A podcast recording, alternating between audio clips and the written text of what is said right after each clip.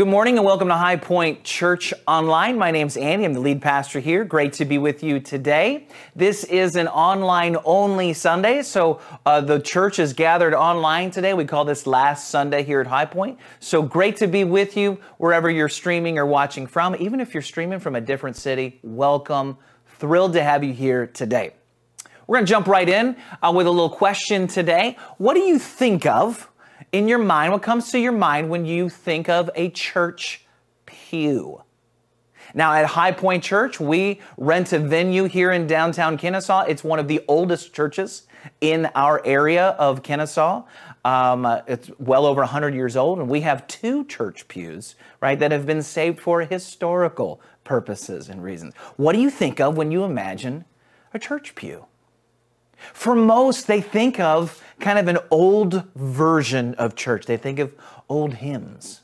If you grew up Catholic, many times you might think of a cathedral or a Catholic mass, right? We have these strong pictures of pews in our mind and people for all of antiquity, right? Basically worshiping with church pews. But it might surprise you today to find that for most of church history and biblical history, there was no such thing as church pews. In fact, there weren't even places to sit during worship except for a few benches for those who were elderly. Worship looked like you standing and participating. There was so much praying, bowing, hands raising, singing. There was active body engagement that sitting really wasn't a thing that you did. And if you read the Old Testament, and you read these public worship uh, experiences, you actually see that. And oftentimes we don't notice it because we're so used to church being a certain way. What do you think of when you think of a church pew? See, during the Great Reformation, all of a sudden the emphasis changed from worship where you participated to worship where you were listening to the sermon right? The, the emphasis became the message and the sermon and the Bible being taught, the Bible being preached, the Bible being experienced. And that was a good thing, don't get me wrong. But one of the shifts that we began to see over time is that those who came to participate in worship shifted to people who spectated during worship. So, what about you? Do you find yourself as somebody who's really participating in worship, that's participating in the life of the church? Or do you find yourself more kind of sitting in the church pew, so to speak, where you're a little bit removed, where you're a little bit not engaged, where you're a little bit just spectating a bit? As it pertains to your spiritual life, you find yourself, you know, dry a little bit on the inside? Find yourself, you know, d- does faith feel a little bit boring to you? A little bit irrelevant? Do you kind of roll your eyes at times or think, oh, here we go again, going to church one more time? And it almost feels like emotional drudgery at times to you. It's just tradition, it's just this old, stuffy church pew kind of faith. Ever felt that way before? Chances are, even if you're not there right now, you might have at one point, or you certainly might in the coming future. And so, what do you do in a situation like that? What has God called you to be? What is He, how has He called you to live? We're in a series called Upon This Rock, the rock being Jesus. And it's all about the church and who God has called us to be. And the reality is that many of us know what we're called to be. We know what we want it to feel like and, and, and, and want to experience. And yet, many times we don't know how to get there. It feels like we're kind of stuck in the proverbial church pew. Well, today I have great news for you. I believe that today's message is the kind of message that that's a bit of a defibrillator paddle to your soul. It kind of sends some spiritual shock waves inside you to wake your heart, your spirit back up. Here's what I want you to do today. We're going to pray, and then we're going to get into the book of John. And my hope and my prayer for you is that you would respond to this sermon and that you would take a step of faith and really feel the life of Jesus at work inside of you and through you. Father, be with us today as we worship you. Lord, I realize it, it almost feels like I'm preaching uh, almost a, a, moment of hypocrisy in the sense that we, we started off talking about church pews and we're all sitting or, or, or somehow we're watching a screen for church today. And God, I'm asking that you would transcend that, that you would move through that, God, and that spiritually speaking, we would move from spectating to participation, that we would be fully engaged in the life of your church. Move in our hearts today, Lord, in our homes, God, as we're listening to the podcast in our cars, or at whatever point that we watch this sermon, move in us today, Lord. Amen. John chapter 12, verse 20. We're approaching Jesus being arrested. We're not far from it. Jesus being arrested and Jesus being tried and Jesus being nailed to a cross. Here we are in John chapter 12. There were some Greeks among those who went up to worship at the festival. They came to Philip. Philip's one of the disciples uh, who was from Bethsaida in Galilee, and they had a request. Sir, they said, we would like to see Jesus. Philip went to tell Andrew. Andrew and Philip in turn told Jesus. Jesus replied, The hour has come for the Son of Man to be glorified. Very truly, I tell you, unless a kernel of wheat falls to the ground and dies, it remains only a single seed.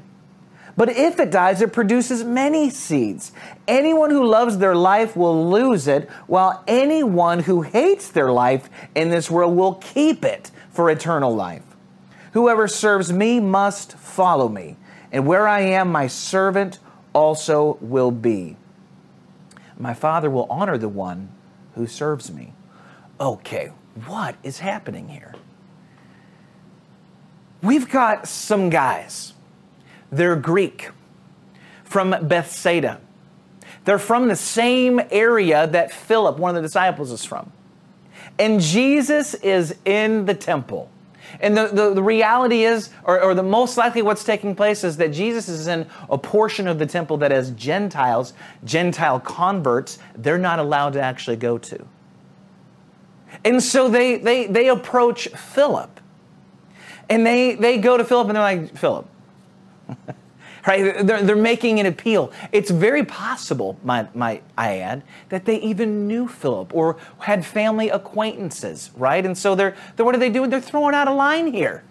You know, they're, they're calling in, they're phoning in the backstage pass, right, to try to meet Jesus. They want to meet Jesus, right? I, I, am heading to a baseball game in St. Louis, right, in just a, a few days right? And there's a few players that we want to see and want to meet possibly, right? Even before uh, the game starts or after the game starts. And you better believe. I've messaged a few people that I know work for the organization, and I'm like, hey, can you hook somebody up? Right? Because this is what we do. And, and so these guys are looking for Philip to hook them up. Jesus has reached celebrity status fame status, and they want to meet Jesus. We get it. We understand this kind of philosophy on life. And so Jesus, he responds to this request with a classic flip around, kind of cryptic moment where you're left wondering, like, wait, what? Jesus, what is going on here? And you have to stop and take a step back and sort out what Jesus is saying and also what Jesus is not saying in this moment. And much of what we're talking about today, in terms of feeling alive and being the church, so much is in this text that we miss.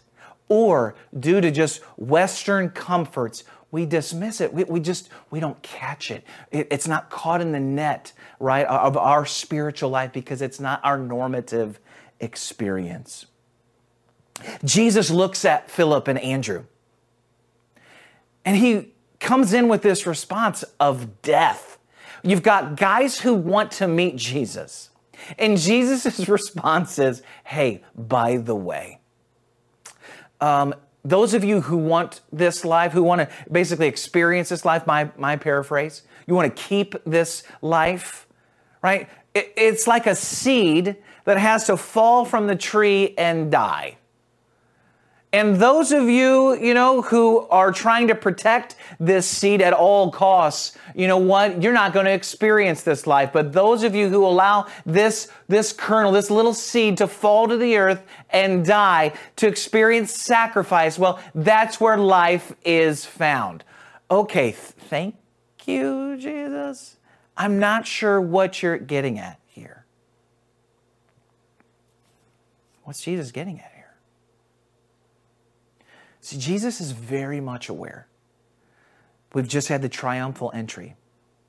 Jesus has ridden into Jerusalem on a donkey, and the crowds have come, and they're they're waving palm branches and they're laying them on the ground for him, for his very feet to walk upon. They are looking to Jesus as their conquering victor. Jesus has just recently raised Lazarus his friend from the dead. And people are going nuts. They're going crazy over this. So much so that the Pharisees want Jesus dead.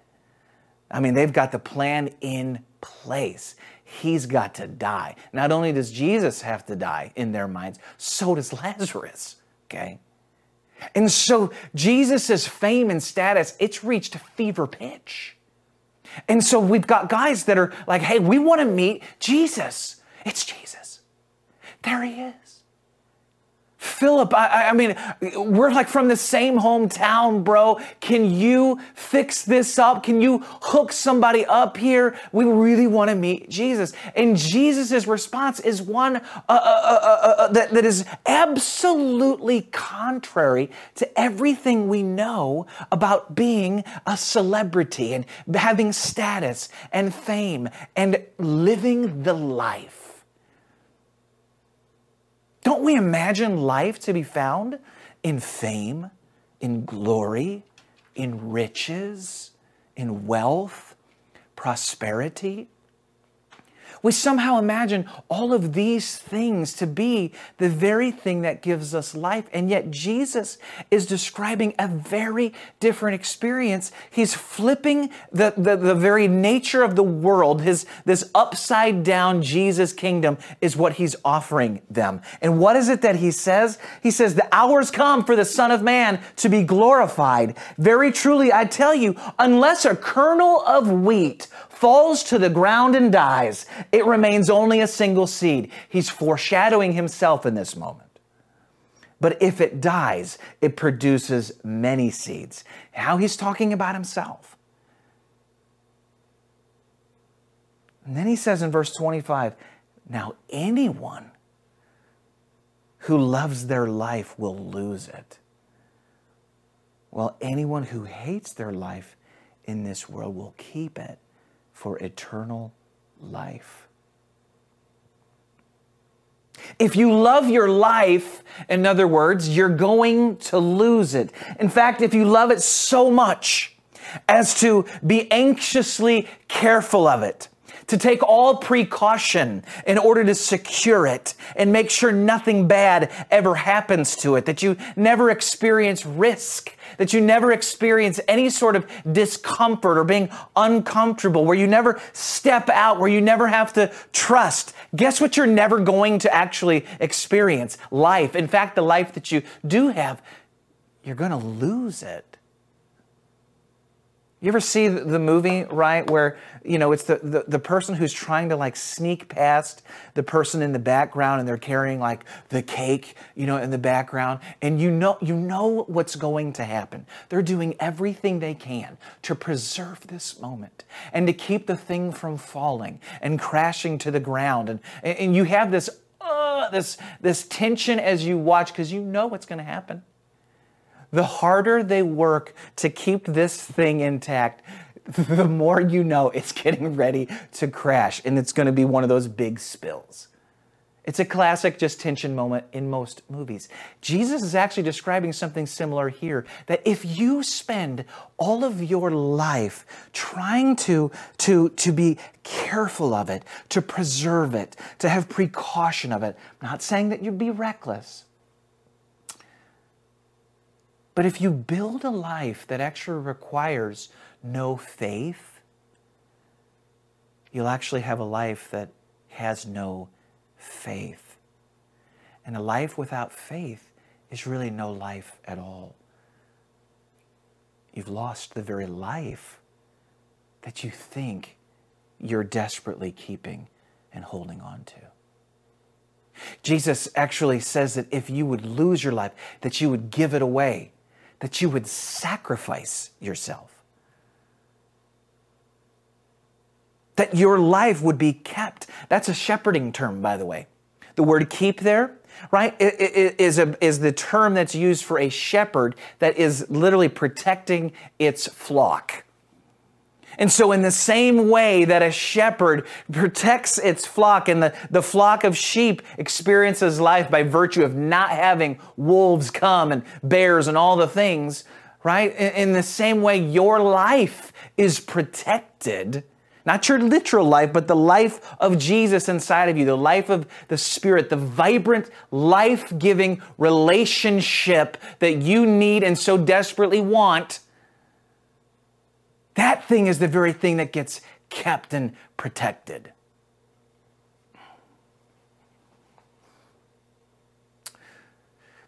I, I like movies a lot. Surprise. There's a movie that most people haven't seen anymore. It's an older movie called City Slickers. Right? If you've seen it, you can drop a little comment in the chat, right? I love this movie. One of the actors' name is Billy Crystal. He's having this midlife crisis in the beginning of the movie, and he and his two buddies basically go on a cattle drive to try to discover what it is that will make them alive again on the inside. But the beginning starts off his one of his kids brings him in, right, for one of those good old classic like job telling moments where like you bring your mom or your dad in and they tell the class what they do for a living. I don't think that I don't know that that really happens anymore. I don't think that it does. Uh, but nevertheless, that's what's happening in the beginning of the movie, and he has this moment, right, where he's describing life. And I'm going to quote him here. He says, Kids, value this time in your life. When you're a teenager, you think you can do anything and you do. Your 20s are a blur. Your 30s, you have a family. You make a little money and you think to yourself, What happened to my 20s? By your 40s, you grow a pot belly and another chin. The music starts to get too loud, and a girlfriend you had in high school becomes a grandmother. Your 50s, you have a minor surgery. You'll call it a procedure, but it's a surgery. right? He goes on, I could keep reading. He goes on this giant, just depressing state of life and affairs. And we laugh at it because there's a measure of truth in that for some of us, that is exactly how life feels and how life is experienced.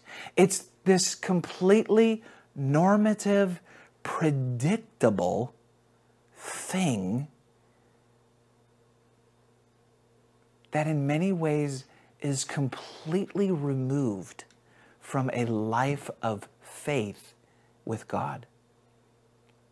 And we wonder why people walk away from faith and walk away from church. I'm going to do something that can sometimes be a little dangerous for preachers. And that's that I'm, I'm taking this text in John 12 and I'm connecting it to something that I don't believe the original intent was made for, but I believe personally that it applies. If you've got a bunch of commentaries, by the way, many of them will say that this is a difficult verse, John 12, to, to, to understand. Like, what is the fullness of Jesus' meaning here? Part of what I'm going to tell you is my opinion on it, okay? But much of what we see right now in the West in Western Christianity. We see a trend where people are disengaging and walking away from being a part of a church, and in some ways, walking away from just faith in general. I'm not seeing as many people say that they don't believe in God, that they just have no use for this relationship and they have no use for this thing called church and being a part of a church. In fact, when you get down into these conversations, it just feels boring. Like, why does this matter? It doesn't have much bearing on my life. And so here's the state of faith and the state of affairs in our country. And one of the main reasons people abandon church and relationship with God is this thing called self sufficiency. Faith is rarely needed and faith is rarely used. And what Jesus is describing in this moment, where he's saying, Look, you're going to lose your life, the very thing that you want this vibrant relationship with God, life on the inside, also eternal life, might I add. You're going to lose this thing by virtue of living a life void of faith. You're going to have to step out and experience a life that is defined by following me. And that looks like what? Sacrifice. This kernel is going to have to fall from the tree to the ground and die. You're going to have to pick up your cross. In other words, as Jesus says elsewhere, pick up your cross and follow me. In other words, do what I'm doing, live how I'm living, love how I'm loving, serve how I am serving. But because so much of our life is built around being self sufficient and independent, all of a sudden we find ourselves in a position where we just don't need anything. We don't need the church. I don't need this community. I don't need this purpose. I don't need this growth. I don't really need it. I have what I need to live a normative, successful life. And yet, you're not experiencing true life. And we don't have anything where faith is required of us. Like, where, where's the ugly praying? Where's the desperate praying?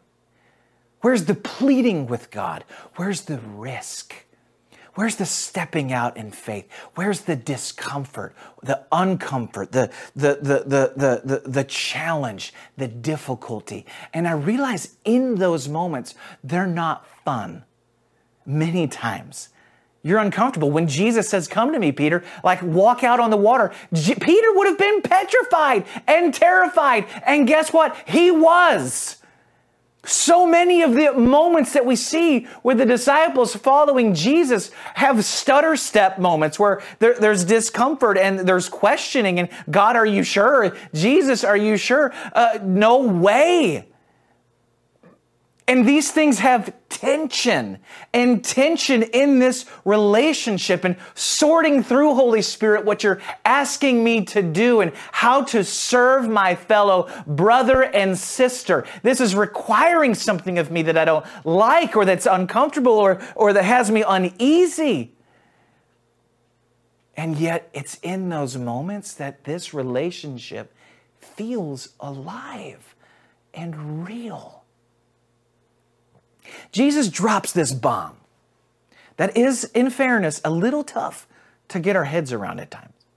Jesus, what? Okay, a seed dropping, you know, comes, dies, life multiplies. Okay. But then Jesus actually lives this thing out for us. Because in the, in, the, in the next few moments, what does Jesus do? First off, he says, Listen, if you serve me, you'll follow me. Many times we think if you follow me, you'll serve me. No, Jesus is equating your serving of him to being that of what it means to actually follow him. And then in the next few moments, right, uh, we won't read it in the text, but Jesus, he, he gets his, his followers in the room and he takes his outer garment off and he gets on his hands and knees and he begins to wash his disciples' feet 12 men, and he is washing their filthy, disgusting feet. He is showing them what it looks like to die to himself and serve his fellow brother, to, to serve the people that he is called to love and be in relationship with. He's showing them what it looks like. Oh, he's going to demonstrate it in fullness very soon in giving his very actual physical life. But he does an amazing job showing you and me now what it looks like to live and lead in such a way where you give your life away in service to one another. To serve is to sacrifice.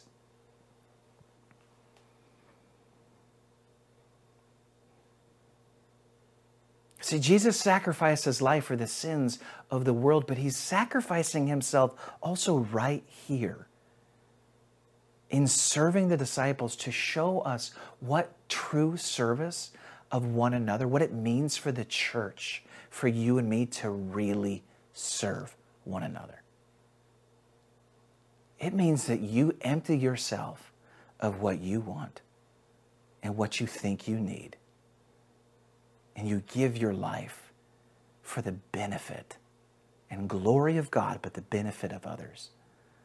And what is amazing is that the Bible says that as you refresh others, you yourself will be refreshed.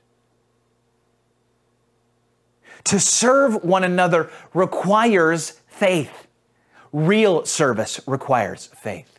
It requires you stepping out and getting in the game, getting off of the old, stuffy church pew and truly engaging in this relationship with God where you're wrestling with things. You've got to work through it. Amy and I were recently at a, a, hotel for a ministry conference, and this hotel had the, you know this uh, amazing pool experience, and they had what's called a lazy river. a lazy river. Guess what? It's nice. you get this inner tube, it's sunny Florida, you plop in that thing, right? And you just literally do nothing. And it just takes you around and around and around. And in fairness, it is relaxing. But many of us have a faith that feels like a lazy river where we've just we've gotten in the stream and we just are kind of going around and we go around and we go around. And, and, and, what you need from time to time is a riptide, a wave, right? You need to ride this thing, right? You need to get out there on a board and have a little surf and, and, and, and get in this thing. It's exciting. Not every day, your relationship with Jesus and learning to serve one another well shouldn't be this, this exciting thing every moment of every day. That's not healthy either. When people define and try to try to try to make a relationship with God like that all the time. That's not normative either, but it should have moments and seasons that require great faith. Where you are on your knees praying, seeking God, asking Him, desperate, not just for yourself, but for someone else. God, can you use me? Can you do something in their life? What's it going to take, Lord? What is it going to take? God, I'll die to myself for the sake of this person. What can I do? What do you want me to do? What can I say? Who can I? What, what? Tell me. I'm at a loss for words. I don't want to be a lazy river Christian because it's only a matter of time. When you live this life of faith without faith, well, if it doesn't matter, why would you stick around? Why would you keep coming? Why would you give? Why would you do any of these things? Unless faith is alive. And for so many of us, we've been in an age of information and we've learned so much about the Bible and about Jesus and yet we've never learned to really get in the game and engage in a real, vibrant, uncomfortable at times, risk taking relationship with Jesus. So, what does it look like? I mean, there are so many passages in the Bible about serving, to serve one another, to serve one another in humility, to serve one another in love, to serve one another in grace and mercy. And yet, sometimes, if I can be honest, we sanitize what it means to serve. And we've reduced those things to Sunday morning service teams. And I love Sunday morning service. And I love Sunday morning service teams. Please serve. Please join a service team. We need you to be consistent and faithful and part of a service team. But if serving your fellow brother and sister is purely defined by a few minutes on a Sunday morning, then you have missed what it really means to serve each other. And if you're waiting for your church leadership to continue providing, right, these institutionalized moments of serving your community, while great and good, you're still missing what it means to serve your fellow brother and your fellow sister. There are opportunities literally abounding around you. And it's requiring you to take a step of faith, a moment of risk Invite your neighbor over for dinner. That's going to require time, sacrifice, isn't it? P- food preparation. It's going to require a little bit more money than you're used to spending on food. Sacrifice again. Engaging in conversation that maybe you don't want to engage in. Sacrifice again. What is serving? It's sacrifice. And for Americans in particular, there's no greater sacrifice for us than time. Invite your neighbor over for dinner. You say, Well, I've, I've lived here and I don't even remember their names. Humble yourself, own it. Go knock on the door, invite them over for a barbecue. Get to know them. They got kids, you got kids, get the kids together. Build a bridge. Serve at a homeless shelter. You say, oh man, this is uncomfortable for me. I'm not used to this. Great. Pray, seek, go, do it, step out. Take your family. Serve at Mercy Ministries. Get out of the comfort zone, the lazy river of faith, and serve one another. Go to the ATM, get out some cash, and return to the store parking lot just so that you can give it away to the person who's standing there asking for a handout. That's right. Go out of your way. You say, Well, I never have cash. Great, fix it go to the ATM and then drive right on back. You say, well, that's time, that's energy. It's all of those things. It's sacrifice. And sacrifice is the defining quality Jesus reminds us of serving one another and following Him. Call the person that you haven't seen at church. Say, oh, I'm, I'm uncomfortable on the phone. Well, I'm uncomfortable making that phone call. Uh, what am I going to say? I don't know. Die to yourself, though, for the sake of someone else. Ask how you can pray for that person and then actually do it. Not later on, not writing it down in your little thing or in your phone. Right then, right there, you're afraid, you're uncomfortable, you're uneasy. I know. Do it. That's how we serve one another. You get in this game, right? You get engaged in it and you allow the Holy Spirit to lead you into things and into places that you normatively would not go, that you would take the outer garment off, so to speak, get on your knees and begin to wash people's feet, figuratively speaking. That's what it looks like for the church to be the church. Forgive your spouse. Consider their interests greater than your own. I have so much more to say about this.